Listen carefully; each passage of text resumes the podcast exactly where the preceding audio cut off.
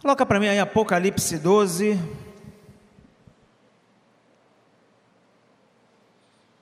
Versículo 10. Bom estarmos juntos nessa manhã. Quero convidar você a ficar atento.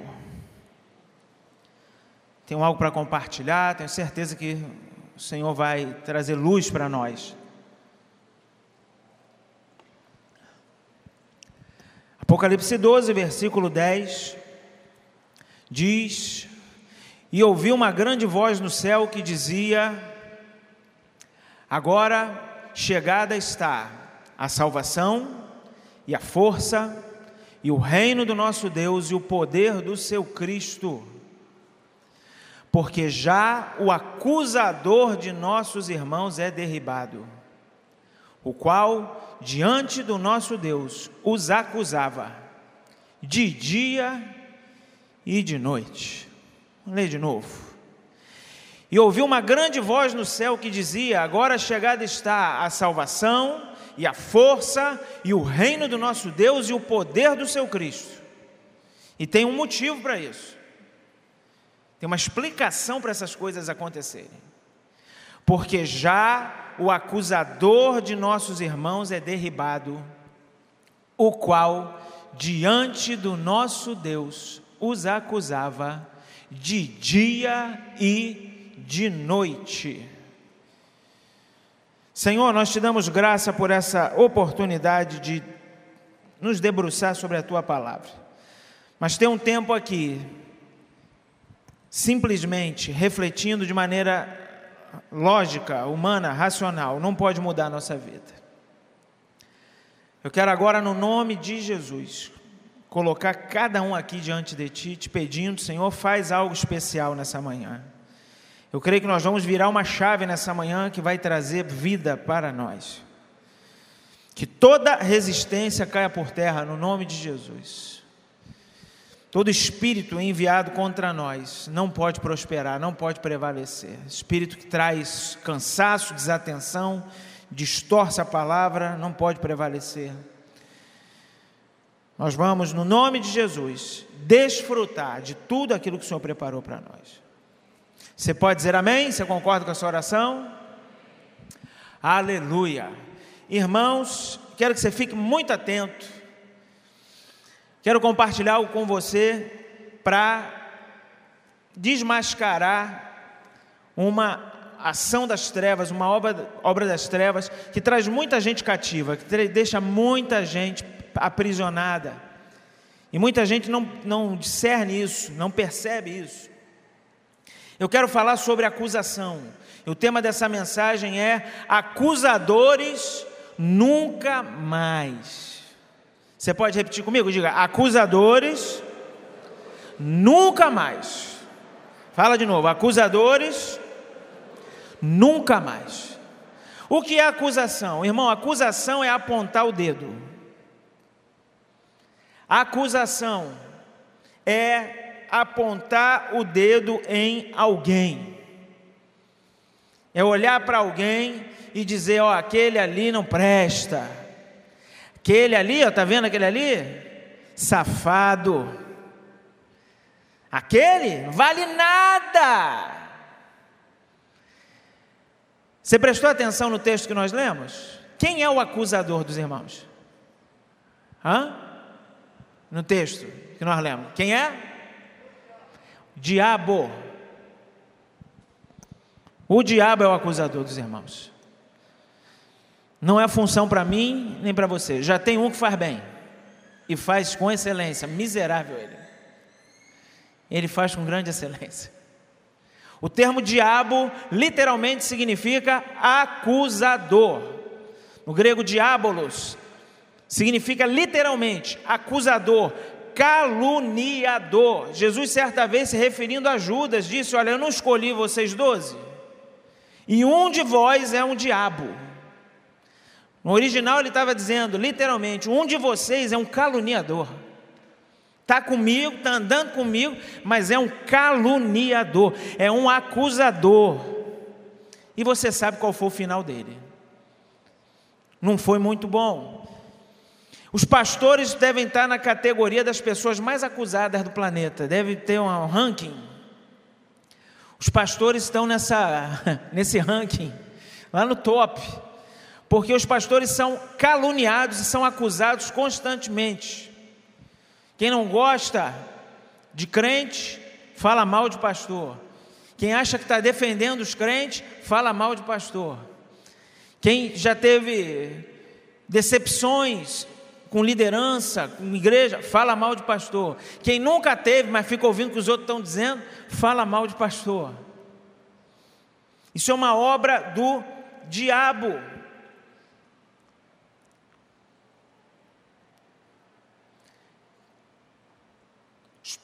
líderes da casa do Senhor, os irmãos, são acusados pelos de fora da igreja e pelos de dentro.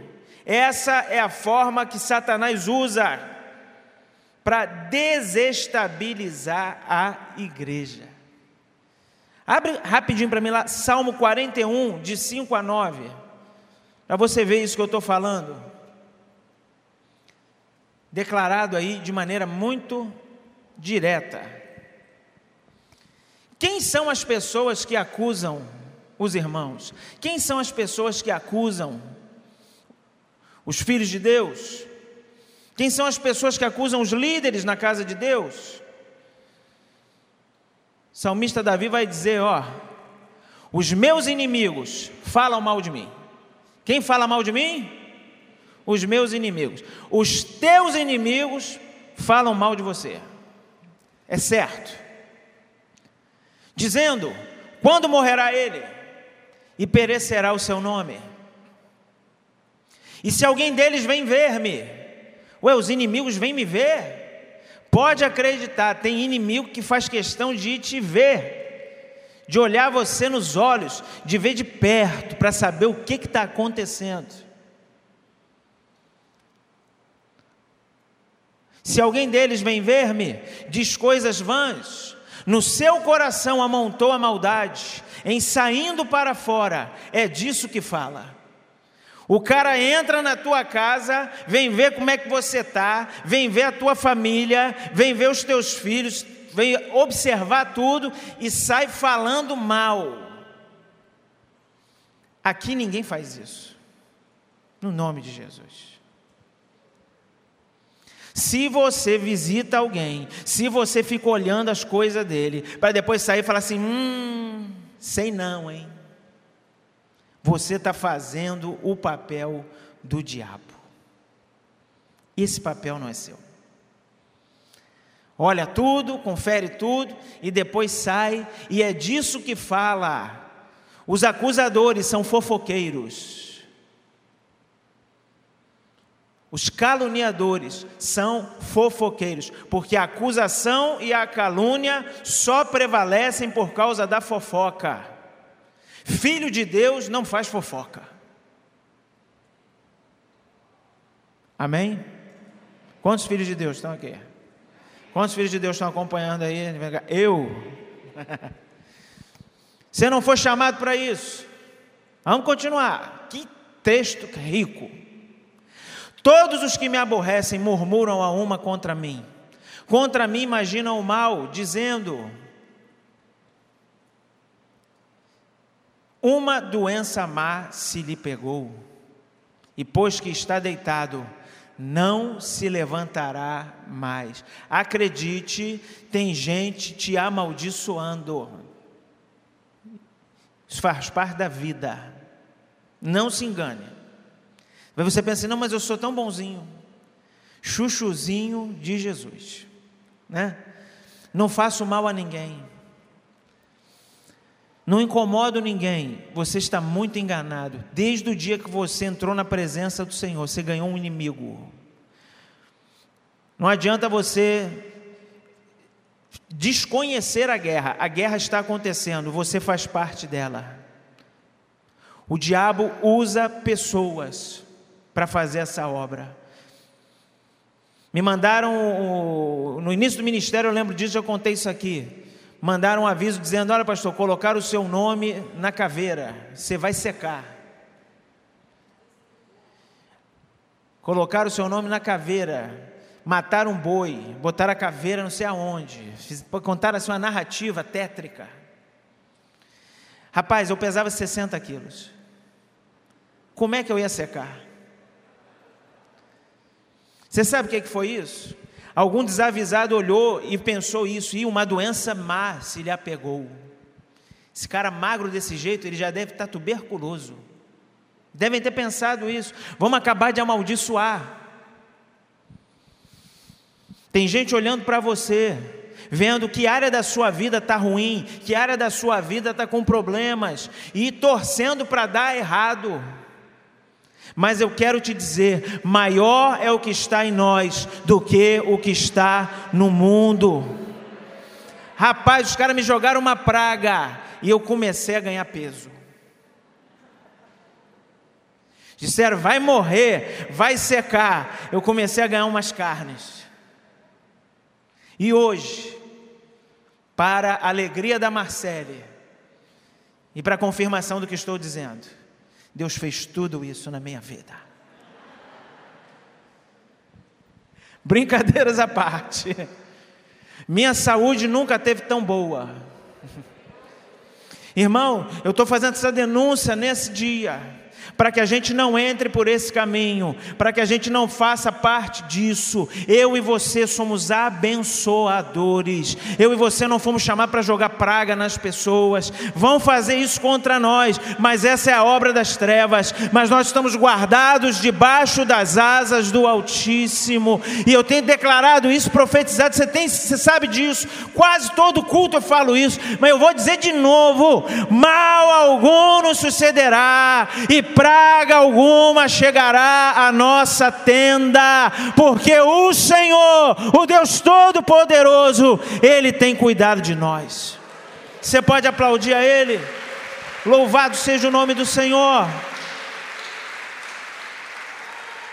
Ele é digno. Não se engane, irmão. Tem gente que não gosta de você. Existem os invejosos. Os invejosos são uma raça muito terrível. Você sabia disso, Marcele? O invejoso não quer um carro parecido com o seu. A invejosa quer o seu carro. Você sabia disso? Ela não quer um marido parecido com o seu. A invejosa quer o seu marido. É. Às vezes você está aí desdenhando, falando mal, né? Tem gente querendo. Abre o olho. acusação é obra de Satanás. Não estou falando aqui da gente passar a mão na cabeça de erro. Não é disso que eu estou falando. Quando alguém está errado, cabe a nós um posicionamento, cabe a nós corrigir. Pode ser um amigo, um parente, um filho, pode ser dentro do ministério. Tem situações que você tem que chamar a pessoa e dizer: você está errado. Você fez isso, isso e isso. Você tem fatos. Não são suposições, não são pensamentos. A acusação constantemente tem a ver com aquilo que as pessoas imaginam. Elas não sabem, elas não têm certeza. Eu vi o galo cantar, não sabe aonde o galo cantou, não conhece o galo e está reproduzindo o que foi dito. Acusadores nunca mais. E jogou uma praga nele lá. Está deitado, não se levantará mais. Verso seguinte. Aí é que é dose. Aí é que é triste. Até o meu próprio amigo íntimo, em quem eu tanto confiava, que comia do meu pão, levantou contra mim o seu calcanhar. Palavras proféticas de Davi que passou por isso. E essas palavras se aplicaram também a Jesus. No momento da traição, ele diz isso, ele cita esse versículo: aquele que come do meu pão, aquele que come do meu prato, levantou contra mim o calcanhar. A pessoa entra por um campo de acusação e chega até o extremo da traição. Você não vai ser um acusador, você foi chamado para ser um abençoador. Desde o inimigo, Davi começou no inimigo e encerrou no amigo íntimo. Olha que coisa, desde o inimigo até o amigo mais íntimo tinha acusadores. Isso acontece também comigo e com você. Quero dar um, um alerta. Não seja você o acusador do seu marido. Não seja você, irmão, o acusador da sua esposa. Não seja você o acusador dos seus filhos. Filhos, não sejam vocês os acusadores dos pais. Tem famílias que vivem uma dinâmica distorcida de acusação. Qualquer coisa que acontece, logo alguém se levanta, foi fulano. Também ele é assim mesmo. Puxou não sei quem, ainda diz de quem puxou. Tá vendo? Eu avisei. Culpa tua. Aí faz o quê? Ó. Acusação é o quê? É apontar o dedo. Não aponte o dedo. Amém ou não amém? Você lembra disso, né? Quando você aponta o dedo assim, né? Tem um, um dedo apontando para os outros, mas tem um apontando para cima e tem três apontando para a gente. e aí eu vou mais longe. Quando alguma coisa nos irrita muito, é porque provavelmente nós também temos problema naquela área. Por isso, tanta acusação. Jesus disse: antes de tirar o cisco do olho do outro, tira o argueiro, tira a trave do teu olho. O que nos chama atenção no outro, na maioria das vezes, é aquilo que nos afeta também. Como estão entendendo? Isso é muito sério. Nós não somos acusadores. Nós precisamos arrancar a acusação da nossa vida. Isaías 58, de 1 a 9. Ah, nessa manhã, quem não estava vigiando vai despertar, vai arrancar a acusação da sua vida. Você pode resolver seus problemas familiares sem acusação. Você pode resolver as situações difíceis do seu casamento, sem acusação. Fala dos fatos, fala da situação, fala do seu sentimento. Olha, quando aconteceu isso, isso, isso, eu me senti desvalorizado, eu me senti ofendido. Em vez de chegar e dizer, você faz isso para me irritar. Eu falo, falo, falo, falo, e você está sempre fazendo. Não precisa apontar o dedo. Isaías 58, de 1 a 9. Clame alta voz, não te detenhas. Levanta a voz como a trombeta e anuncia ao meu povo a sua transgressão e à casa de Jacó os seus pecados.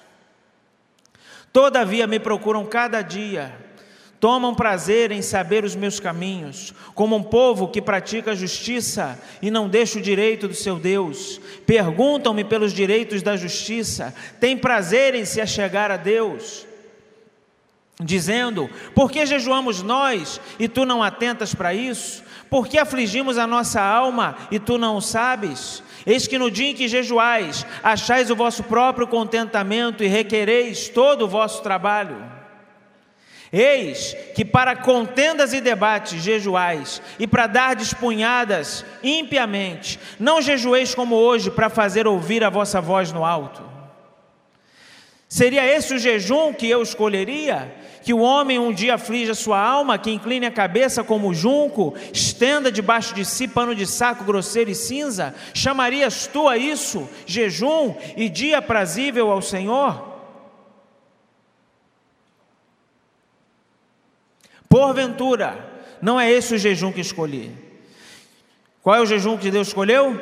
Que soltes as ligaduras da impiedade, que desfaças as ataduras do jugo, e que deixes livres os quebrantados, e que despedaces todo o jugo? Porventura não é também que repartas o teu pão com o faminto, e recolhas em casa os pobres desterrados, e vendo nu, cubras, e não te escondas daquele que é a tua carne? Então, romperá a tua luz como a alva, e a tua cura apressadamente brotará, e a tua justiça irá diante da tua face, e a glória do Senhor será a tua retaguarda. Então clamarás, e o Senhor te responderá, gritarás, e ele dirá: Eis-me aqui. Acontecerá isso, se tirares de meio do meio de ti o jugo, o que mais? O estender do dedo e o falar a vaidade. Irmãos, está tudo à nossa disposição. A Escritura está aí. O Espírito Santo fala com a gente. Aquele povo era um povo religioso, estavam jejuando. Deus fala para eles: vocês jejuam, mas vocês jejuam com o coração sujo, com o coração cheio de impiedade, de iniquidade. Vocês viraram religiosos. E aí eles chegaram diante de Deus e disseram: Nós jejuamos e o Senhor não nos responde. Nós jejuamos e o Senhor nem dá bola. Eles chegaram para falar com Deus, sabe para quê? Para apontar o dedo. Olha que loucura! Apontaram o dedo para Deus. Nós jejuamos e o Senhor não faz nada. Eu estou na tua casa, Senhor, sou fiel e o Senhor não está me abençoando. Eu quero agradar a Ti. Mas essas pessoas que estão à minha volta, elas me tiram do sério. E a pessoa está falando com Deus e acusando Deus e acusando os outros. Deus fala para eles: tira o jugo do meio de vocês, tira a opressão, não fica oprimindo os outros, não fica exigindo que os outros sejam como vocês querem que eles sejam, não faz isso. Tira do meio de vocês a vaidade, é o que está escrito aí. Um monte de gente vaidosa, orgulhosa, e aí Deus deixa o cara penar para quebrar ele, para quebrar o orgulho, para quebrar a vaidade. E ele fala: tira do meio de vocês o apontado do dedo, para de ficar falando mal dos outros. Para de falar mal dos outros. Eu sou o Senhor, eu conheço cada um, eu sou um dos corações. Não precisa acusar ninguém, não. O diabo já faz isso. É isso que Deus está dizendo. Quantas, quantas e quantas pessoas destruídas. Porque alguém que elas amam acusou, ofendeu, falou mal. Isso fere a alma. O diabo sabe disso. O diabo vai trabalhar para você ser um especialista em crítica. Misericórdia. A internet abriu a porta para os acusadores. Esses dias a Marcele passou por isso. A Janaína Pascoal postou lá um negócio, nem, nem ela, foi a mulher lá que postou, dizendo: olha, aumentaram a, a, a, a pena né, para maus tratos animais, bababá. Não era isso? Aí ela entrou dizendo assim: olha, eu concordo que aumente. Só discordo que agora o maltrato animal está tendo mais pena do que maltratar uma criança. Então ela, ela é jurista, né? Ela diz a lei, é, a aplicação da lei precisa respeitar padrões. Então assim, quantos concordam que quem maltrata um animal merece uma pena? Quantos concordam? Eu também, e ela também. Só que o que ela disse? Mas quem maltrata uma criança merece algo ainda mais rígido. Foi isso que ela disse. Amém ou não amém? Por quê? Porque animal é lindinho. Mas gente é gente. Gente É a coroa da criação. Só isso. Pastor, mas eu conheço um monte de gente que não presta. O meu cachorro é mais fiel. Eu também conheço. Perguntar quem é mais fiel, Fulano ou a Lila? Em muitos casos eu vou dizer: Lila. Lila. A Lila é fiel. A Lila, você briga com ela, daqui a pouco ela vira a barriga, aquele barrigão dela para cima, que, que ela pesa 40 quilos. Ela bota aquele barrigão para cima e fica lá. É por isso que a gente gosta. O animal não, não te responde mal. Nunca briguei com ela e ela me disse um desaforo. Nunca. Ela bota o rabinho entre as pernas e se retira. Já pensou se a Marcele fizesse isso toda vez que eu brigasse com ela? Eu, Marcele, não, ela. Oh, é uma utopia. Agora até imaginei esse mundo perfeito. Rapaz, a bichinha fica irritada. Quer fazer um teste? Tranca a tua esposa duas horas no porta-mala e tranca o cachorro duas horas no porta-mala. Vai lá e abre. Você vê quem sai de lá te amando e quem sai de lá te matando. Estou brincando, hein, irmão? Isso é uma piadinha da internet. Não faça isso com ninguém. Mas o que eu quero dizer é: há uma distorção. Eu gosto de bicho, gente. Você sabe disso. A gente fala de bicho aqui. Mas eu não posso, de jeito nenhum, deixar um, um animal numa categoria acima do ser humano. Isso é pecado. Deus fez o homem à sua imagem e semelhança. O sistema legal, o sistema jurídico, não pode botar o maltrato a um animal com uma pena maior que o maltrato a, uma criança. Não pode, não tem cabimento. A sociedade desmorona, irmãos. Aí ela comentou lá, concordo, foi só isso, né? Está certo, só isso. Rapaz, trouxe acusadores. Não acredito, uma pastora concordando com um absurdo desses. Aí ainda se explicou, né? Mas você percebeu o que está falando?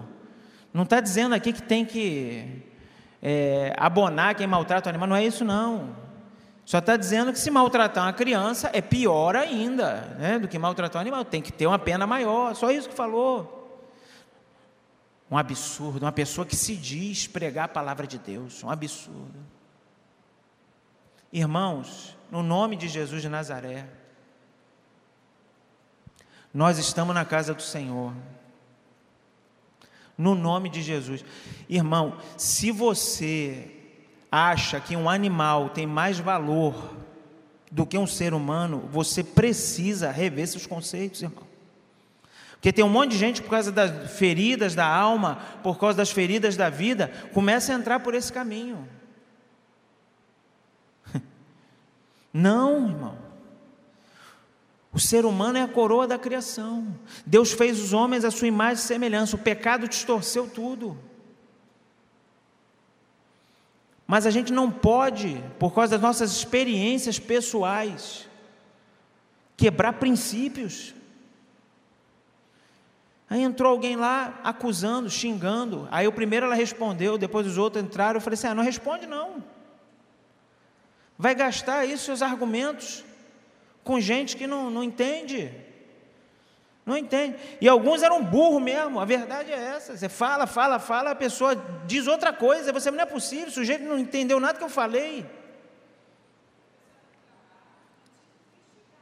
E a pessoa tem o trabalho de investigar, que essa pessoa que falou que ela era pastora e tal, não é ninguém que ela conheça, não. Quer dizer, a pessoa entrou na rede social, sondou a vida dela, não sei o que, para poder voltar lá. Os acusadores. estão em todo lugar. Enquanto a gente está aqui, nós estamos sendo acusados diante do trono. Tem demônio acusando a gente. Mas o mais impressionante é que tem gente fazendo isso também. Não seremos nós. Amém ou não amém?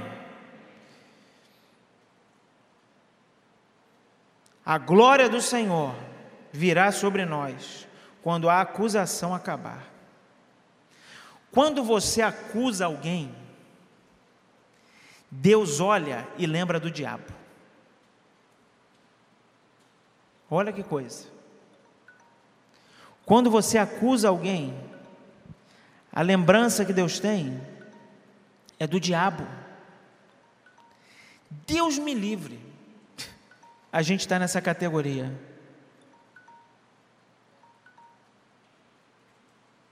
Os acusadores.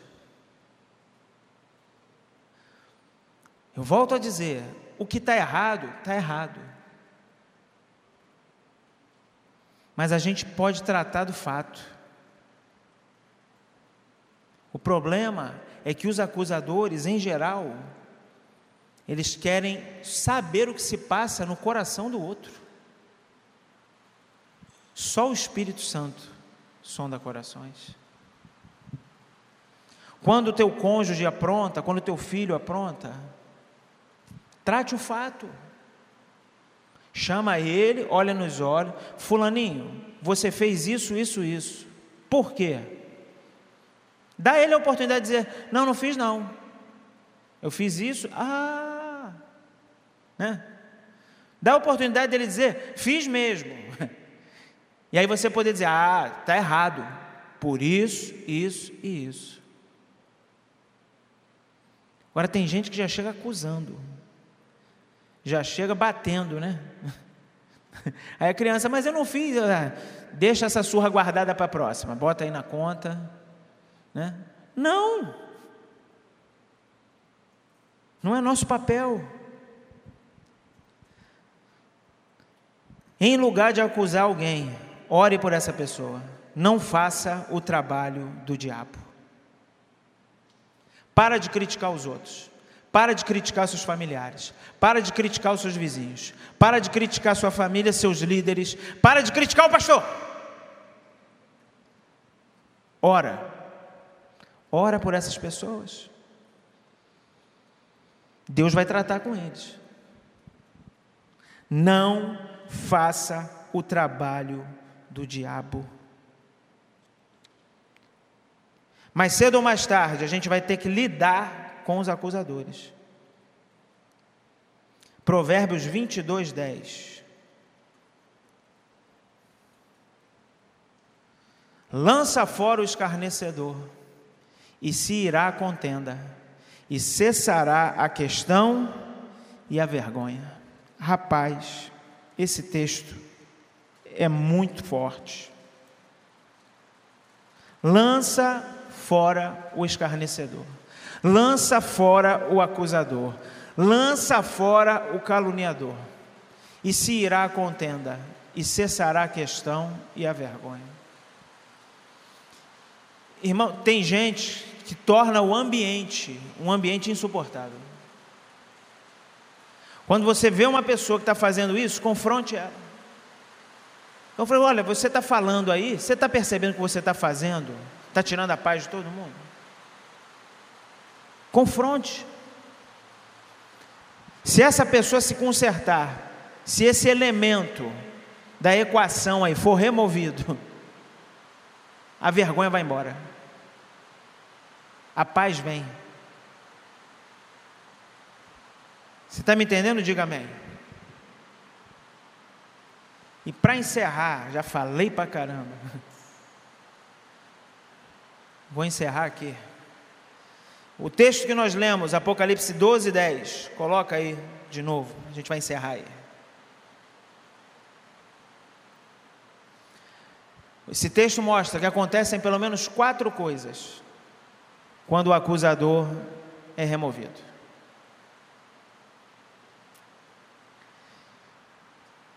E eu vou ser incisivo aqui.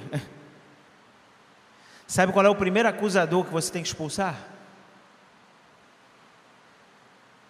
Faz assim, ó. é esse teu ego que acusa os outros. Você tem que expulsar. Você tem que acabar com isso. Quando nós tirarmos todo resquício de acusação da nossa vida, alguma coisa muito boa vai acontecer. E o texto fala de quatro. Apocalipse 12, 10. E ouviu uma grande voz do céu que dizia: Agora chegada está a salvação. Agora chegada está a salvação. Rapaz, quando a gente eliminar a acusação da nossa vida, vai ter salvação na nossa casa. Vai ter salvação nos nossos relacionamentos. Vai ter mais salvação na igreja vai ter mais gente se rendendo aos pés do Senhor, vai ter mais gente entregando a vida ao Senhor, porque vai entender aqui não é um lugar de ser acusado, aqui eu posso abrir minha vida, abrir meu coração, contar minha história, posso expor as minhas mazelas, porque eu não vou ser acusado, eu vou ser sarado, eu vou ser tratado, eu vou ser perdoado, eu vou ser ensinado a andar por um caminho melhor, vai vir salvação. Louvado seja o nome do Senhor e a força. Vamos nos tornar fortes. Presta atenção nisso. Quando a acusação sai, vem força. Tem um monte de gente doente na casa de Deus, porque vive acusando os outros. Tem um monte de pessoas fracas na fé fracas nos seus relacionamentos. Sabe por quê? Porque estão trabalhando em parceria com o diabo. O diabo não dá nada. O diabo só tira, só arranca. Você não precisa fazer a, a obra dele. Ele faz e faz de maneira incansável. Agora chegada está a salvação e a força e o reino do nosso Deus. Virá o reino de Deus.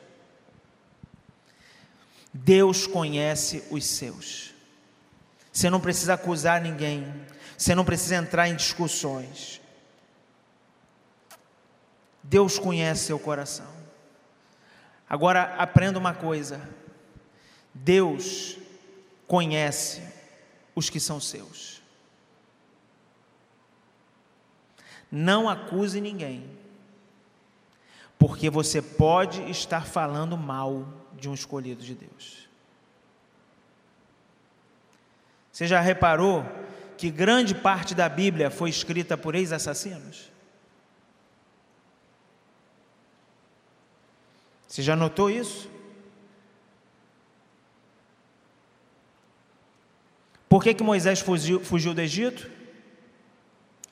Porque ele matou um homem e escondeu o cadáver, enterrou o cadáver. E quando ele foi descoberto, ele, ó, assassino. Deus chama ele e fala: Volta lá para libertar o meu povo, porque eu te escolhi. Os cinco primeiros livros da Bíblia são autoria de Moisés. Ex-assassino. Talvez você não desse para ele nem um emprego. Deus chamou ele para libertar um povo. A maioria dos salmos compostos por quem? Davi. Você lembra que ele matou Urias? Não estou me referindo aos que ele matou em combate, porque aí eram atos de guerra. Isso não é assassinato. Na guerra, ou você mata ou você morre. Mas ele assassinou um oficial do seu próprio exército para encobrir o seu pecado. Rapaz, a gente não é querer esse cara por perto. Deus chama ele e fala: Reina sobre o meu povo Israel, porque eu conheço teu coração. O sujeito matou o outro, mas esse se arrependeu. Tinha arrependimento na vida dele. A maior parte do Novo Testamento, parte doutrinária todinha, quase tudo que a gente tem como doutrina. Quem escreveu? Paulo, ele diz: Eu sou o menor dos apóstolos, não sou digno de ser chamado apóstolo, porque eu persegui a igreja do Senhor. Ele diz: Eu entrava nas casas e arrastava as mulheres, arrastava as crianças e os lançava na prisão. Alguns desses ele matou. Quando mataram Estevão, ele estava presente. Ele podia ter impedido, ele era a figura de maior autoridade na situação. E ele foi a favor. Rapaz, Deus olha para um sujeito desse e diz: vai e prega. A parte boa disso, né, irmão? É que Satanás me acusa, Satanás te acusa. Satanás fala: você não tem jeito, você está sempre fazendo a mesma besteira, você não merece, você, olha, sinceramente, para você não tem chance, é melhor você desistir, é melhor você sair fora, é melhor você abrir mão. E aí Deus olha para mim e olha para você e diz: Você está acusando, mas eu os justifico, eu os comprei, eu os lavei, eu os remi. Você diz que eles não valem nada, e eu digo para vocês: Vão, preguem, alcancem o mundo, porque eu vou estar com vocês todos os dias, até a consumação dos séculos. Você pode aplaudir o Senhor? Aleluia! Quer chamar o ministério para subir aqui? Eu não vou ser um acusador, não fui chamado para isso, mas eu também não vou viver debaixo de acusação porque o meu Deus, o meu Senhor, Ele me justifica. A acusação tem que sair da nossa vida, irmãos. Tanto a nossa acusação contra os outros, como também a acusação que outros fazem contra nós. Isso não vai ficar na nossa vida, nós não vamos ficar retidos, nós não vamos ser impedidos de prosseguir, de ser tudo aquilo que Deus sonhou que a gente seja. Aleluia! Volta lá de novo o versículo que eu vou encerrar lendo só a última parte.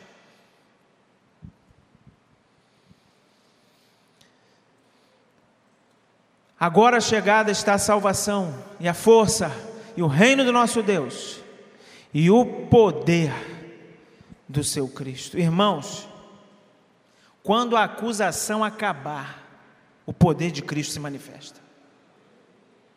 Quando a acusação acabar dentro da tua casa, o poder de Cristo vai se manifestar lá.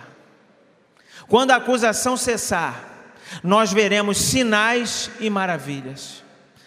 Definitivamente só lá em Apocalipse. Não tem jeito. Definitivamente, essas coisas só vão acontecer naquele grande dia. Mas tudo que está escrito ali já está em andamento agora. O princípio é válido, o princípio está de pé, o princípio é excelente. Tira a acusação de dentro da sua casa, você vai ver Jesus salvar seus filhos. Tira a acusação de dentro da sua casa, você vai ver o poder de Deus restaurar seu casamento. O acusador é removido. Aí vem salvação, vem força, vem o reino de Deus e vem o poder de Cristo. Queria pedir para você ficar de pé. Nós vamos orar ao Senhor. Irmão, nós vamos ser sinceros, amém? Eu já acusei algumas pessoas. Pessoas que me feriram, pessoas que me marcaram eu as acusei internamente várias vezes. Nós está fazendo isso, já sei por quê.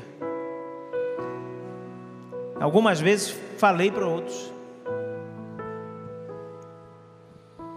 É a nossa natureza caída que cede à influência de Satanás. Nós vamos entrar na presença do Senhor agora com o coração quebrantado. Amém ou não amém? E nós vamos pedir perdão por todas as vezes que nós fizemos o trabalho do diabo. Não era para gente. Nós vamos pedir perdão Senhor. Nós vamos nos arrepender.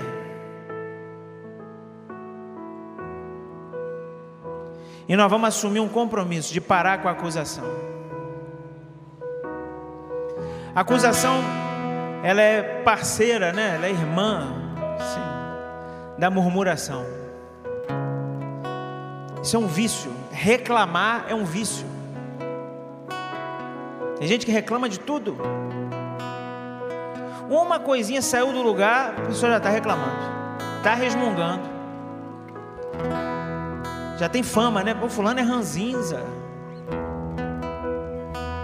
Rapaz, imagina esse cara quando ficar velho.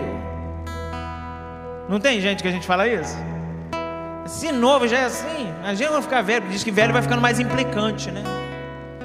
Eu acho que velho não vai ficando mais implicante, não. Acho que à medida que a pessoa vai envelhecendo, a pessoa vai ficando mais sem filtro.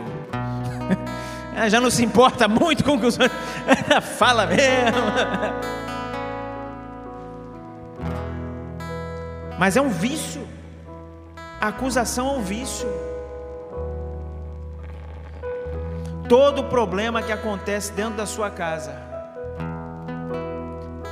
você tem duas opções: ou você é um acusador, ou você é um solucionador. Não tem jeito. Você pode escolher a primeira opção, ficar procurando culpados. Isso aí é culpa do meu marido. Se ele se posicionasse, isso não acontecia. Culpa dessas crianças. Se eles me ouvissem, isso não acontecia. Culpa do pastor. Ele não pregou que tinha que pregar. Estou um tempo esperando ele pregar aquela mensagem. E não prega nunca. Aí que é o culpado. Aí bota a culpa para o governo. Né? Culpa para todo mundo. Satanás chega diante do trono e acusa, acusa, acusa. Jesus chega diante do trono, intercede, intercede, intercede, intercede, intercede. Rapaz, você é um intercessor. Você é um solucionador de problemas. Você é um gerador de vida. Você é um proclamador de cura. Foi para isso que o Senhor te chamou. Acusadores nunca mais.